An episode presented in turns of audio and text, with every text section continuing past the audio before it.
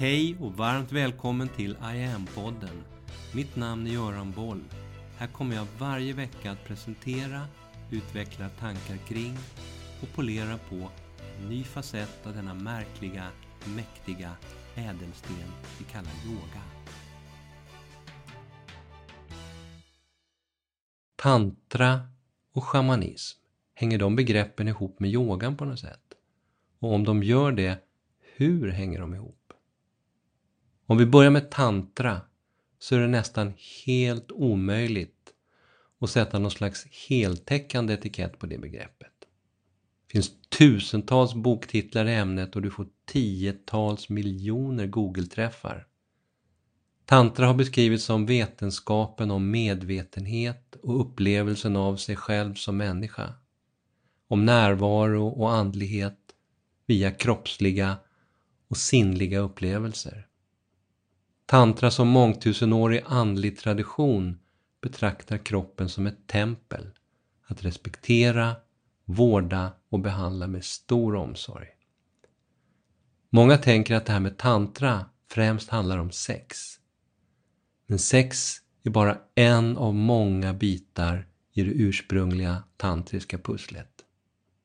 Christopher Wallace skriver i sin utmärkta 500 sidor långa bok Tantra Illuminated att bara en på hundra tantriska texter omnämner sexuella ritualer. Och även där då som något ämnat åt ett litet fåtal väl förberedda utövare. Sex är vanligare i den västerländska varianten neotantra som i sina drygt hundra år på nacken i huvudsak handlar just om det sexuella. Tantra är sanskrit och brukar översättas med ritual, system, text eller teori. En annan betydelse är väv, den expanderande kosmiska väven, den transcendenta helheten där du som människa kan expandera din kunskap, öka din livsenergi och förkroppsligar villkorslös kärlek både mot dig själv och andra. Utifrån sitt eget perspektiv är tantra en lära med kundaliniyoga som central komponent. Tantran ser sig som speciellt designad och den mest kraftfulla vägen framåt för den enskilda människan i den mörka tidsålder som vi sägs leva i än idag, den som kallas Kali Yuga. Den komplexa tantriska traditionen är både en helhet och representerande en slags sammanflätning av många olika skolor och läror. Där det historiskt sett funnits en ovilja, framförallt i Indien, att alls dela med sig av tantriska tekniker, kunskap och dokument. Tantran skulle förmedlas från lärare till elev och inte spridas fritt till utomstående. Förmedlingen sker dessutom ofta i form av symboler och liknelser grammatiskt kodade på ett sätt som för den oinvigde blir väldigt svårt, för att inte säga helt omöjligt att förstå.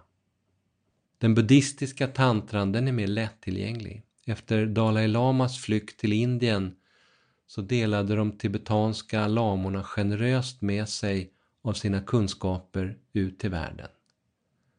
Dalai Lama hävdar att det inte går att bli en buddha utan hjälp av tantra och att det är viktigt att vara väl förberedd. De hängivna kan ägna åratal åt förberedande studier och många tibetanska lärare kan ägna decennier åt egna tantriska förberedelser. När forskningen idag sammanfattar vad tantra som disciplin handlar om så säger man tantra är ritualistisk. Den innefattar yoga, meditation och visualiseringstekniker. Den innefattar kunskap om chakra och kundalini. Mantra är centralt. Mandalas och jantras, det vill säga geometriska symboler, förekommer. Vikten av en kompetent lärare betonas. Det här är en disciplin för den vanliga människan snarare än för asketer och munkar det här handlar om kroppen som ett tempel att vårda. Mäns och kvinnors jämbördighet betonas med mera. Tantran gjorde sitt officiella framträdande för cirka 1500 år sedan men anses av allt fler historiker och forskare kunna ha sina rötter både i Indus Sarasvati-civilisationen flera tusen år tidigare och även ha långt och djupt gående rottrådar gemensamma med shamanismen, ytterligare kanske flera tiotusentals år tillbaka i tiden. Shamanismen tros ha uppstått under jägar-samlarstenåldern för kanske 30 000 år sedan. Och den har varit spridd över hela, om inte annat i alla fall stora delar av världen. Främst i Europa, Asien, Nord och Sydamerika plus Afrika. Över tid så utvecklades olika specifika och kulturella schamanska drag hos till exempel nordamerikanska urfolk och hos samer här i norra Skandinavien. Ordet schaman kommer från Sibirien och betyder ungefär den som vet. Schamaner som kan vara både män och kvinnor finns och verkar än idag inom många olika kulturer runt om i världen.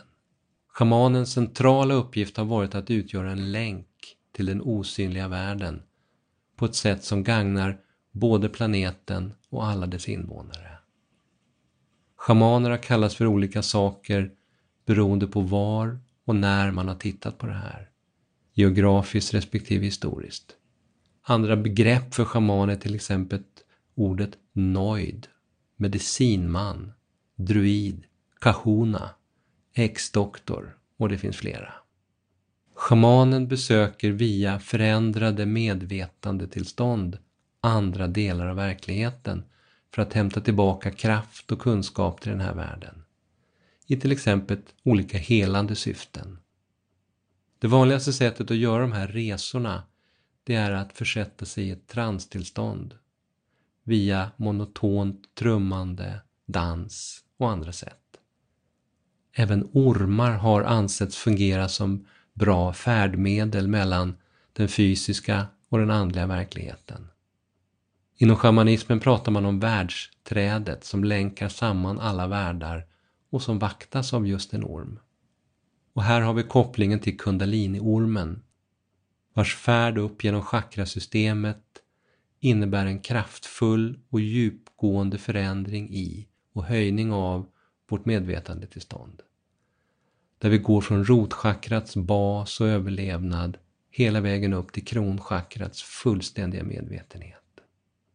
Det finns tankar om att den tantriska traditionen där kundaliniyoga ingår någonstans längs med vägen knoppades av ut ur shamanismen och blev en helt egen gren på trädet. De shamanistiska och tantriska traditionerna lever än idag sida vid sida i Himalaya, framförallt i Nepal. Alla yogapass i online-tjänsten utgår ifrån den klassiska kundaliniyogan. Min katt Tao, han säger att många av hans förfäder inspirerat och följt med forntidens schamaner på deras olika energiresor. Katter är experter på att både kunna skåda in i det osynliga. Just nu till exempel så säger Tao så är det helt osynligt med mat i hans matskål. Så nu föreslår han att jag agerar lite schaman, försätter mig i någon slags trans och ser till att manifestera en full matskål åt lille prinsen. Ska bli. Vi hörs! Mitt namn är Göran Boll. Det var jag som skapade Medyoga och grundade Medyoga-institutet. Sedan 90-talet och framåt har jag introducerat yoga i näringslivet, in i svensk forskning och in i den svenska hälso och sjukvården där Sverige idag är världsledande på yoga direkt för patienter. Framtiden för mig handlar om I am. Yoga för medvetenhet och hälsa. Läs mer om kurser, online-träning, utbildningar med mera på hemsidan iamyoga.online. Följ oss gärna på sociala medier och tycker du om de här poddarna så tar jag tacksamt emot om du vill gå in på iTunes, Spotify och där poddar finns och ge mig ett betyg så vi blir fler som hittar in i yogans värld. Tack för att du lyssnar och delar.